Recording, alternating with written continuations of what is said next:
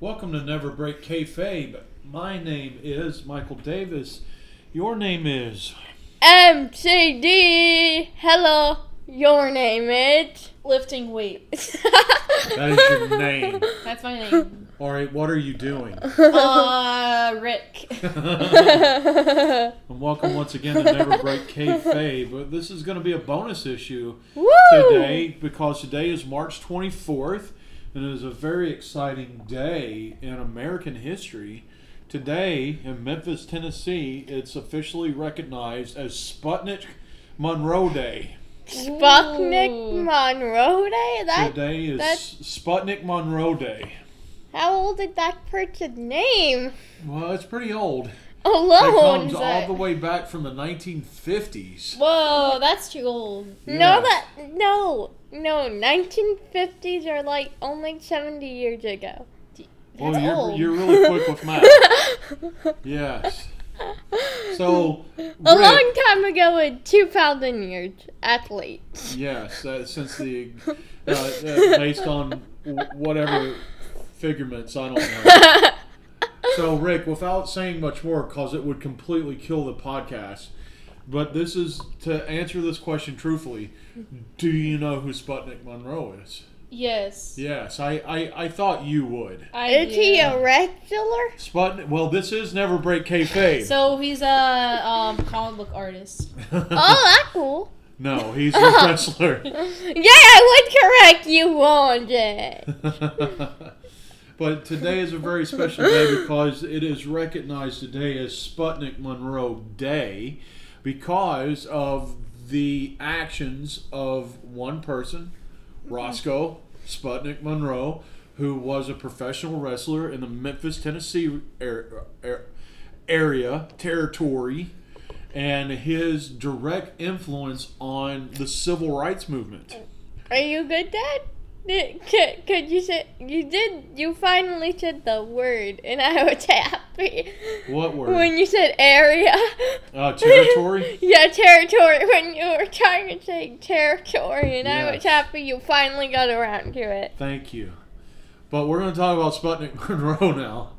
And I, do you want to try to tell the story, Rick? Oh yeah.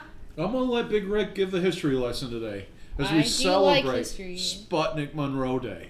So But Rick- way back in the 1950s, way way back, there was a uh, thing called professional wrestling, and everybody went to the big arenas to see it. It was pretty fun. But there's another thing called segregation, which was not as fun. Which meant all the people of a certain color could sit at the bottom, but everybody else had to sit at the top. And one guy went to thinking, this isn't good. This is not right. We should do something about it. So he went to his boss and he thought about it the way that he he thought of a way to get him to get on his side to desegregate this area. He was like, "Yo, you want to make more money? There's not a lot of seats at the bottom, but you're stopping people from going to the top. Why not open the entire area for everyone to sit at. That way you get more money. He's like, I like money. Okay. So after that, they desegregated the Memphis Coliseum because a wrestler by the name of Sputnik Monroe thought, yo, that's not good. All right, so you just gave the fifth grade rendition of that book report. Now let's let's throw some meat into it. Let's make this a 12-page book report instead of a four-page book report. Hey, I live on the simple side of hey, I I can do a long. For, well, forget 12 page. Make it 36 for me, because my writing big. Yes. Well, we'll, we'll fill out. We'll fill out. The, like three pages for one we'll fill out page. the explanation a little Yes. bit. Sputnik Monroe was a professional wrestler in the 1950s, and because of the Jim Crow laws, uh, segregation uh, limited uh, African American persons from doing many things that uh, And they had a- Caucasian Americans could do. And they had to pay more, too, because they were in the higher seats. That's Well- not true. Wait, That's were they true. in the small? In the Don't worry about it. That, that's not quite true. Oh. But because that because of the segregation rules that are set forth, there was uh, there was an issue.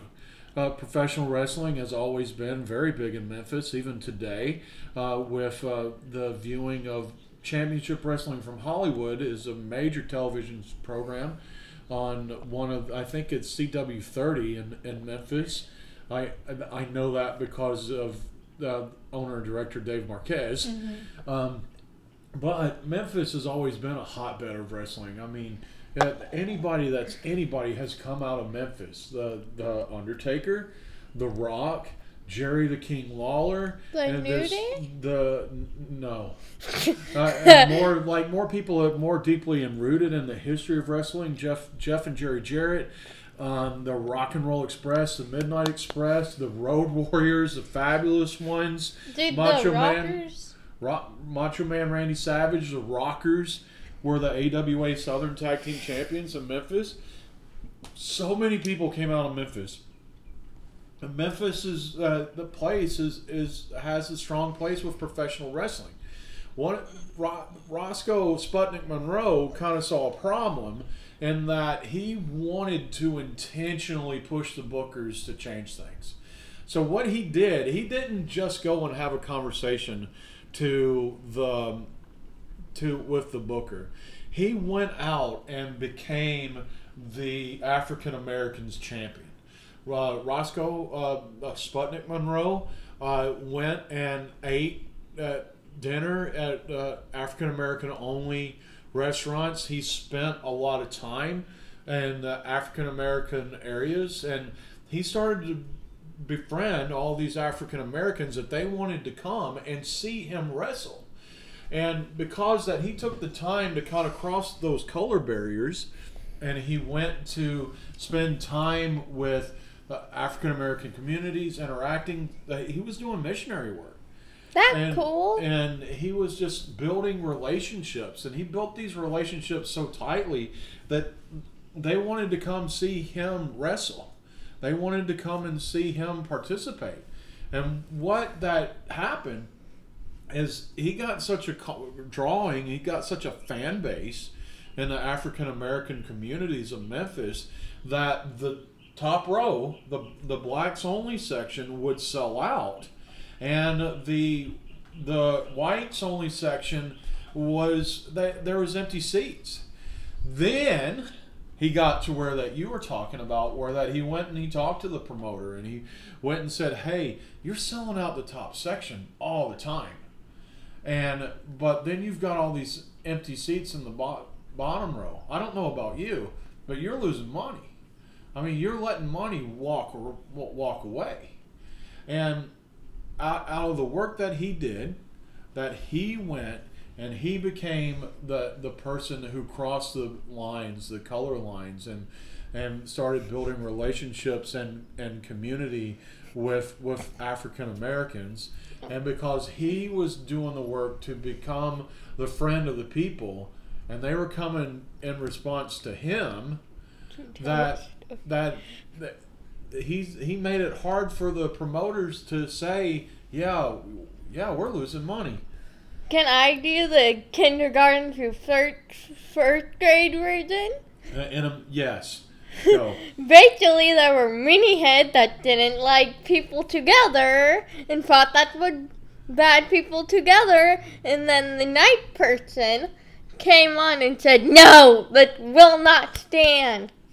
We have to be together because that's the only way the country would run and it was meant to run since the beginning. yes. And then on top of that, and then the night guy won.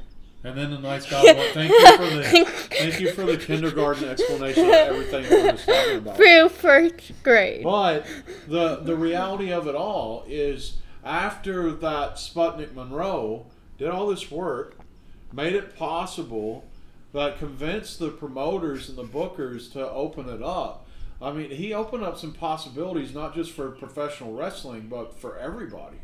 I mean, that was the first desegregated area in, in Memphis that was the first uh, play that wrestling being the first place that opened up the doors so that more and more people could attend, attend no matter their race opened up the doors for people like Elvis Presley who was also a Memphis staple uh, other people like the Beatles who came through to have all of these sell sell out concerts and and really build build a, a complete and overall fan base.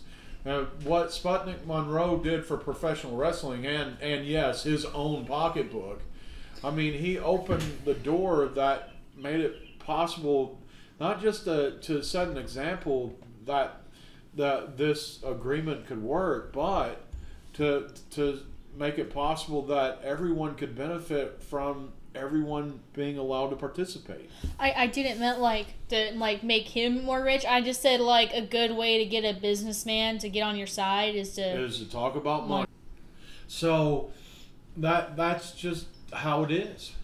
So I I'm I'm kind of Rick. I'm really sad because I had always wished that you would get like. Um, like a civil rights history paper that you would that you would have had to write in school because I I would have I would have pushed and almost begged you to write a paper about Sputnik Monroe. we we would have probably wrote like an LEQ or something about that time period. What's a LEQ? Uh, it's just like I can't. I don't know like what it stands for, but like an LEQ is like you're given a prompt and then you answer it with just like what you know. There's a Uh-huh. DBQ that you get documents that you have to use on it.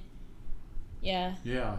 Well, then LBQ or or whatever LEQ. LEQ, Do you think?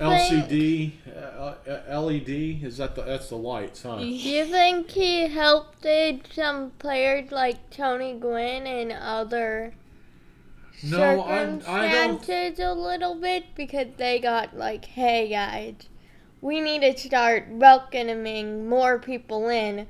Could look how much money we can get.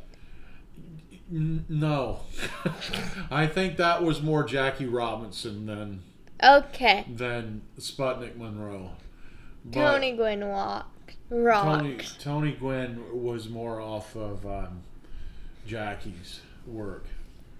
But that's this. I wanted to do this podcast real quick today on March 24th and to celebrate Sputnik Monroe Day Woo! with you all, and that was never break kayfabe. Your name is, Uh, lifting weights. and what are you doing? Uh, Rick. And your name is MCD, hello again. Your name is Michael Davis. Happy Sputnik Monroe Day. Woo!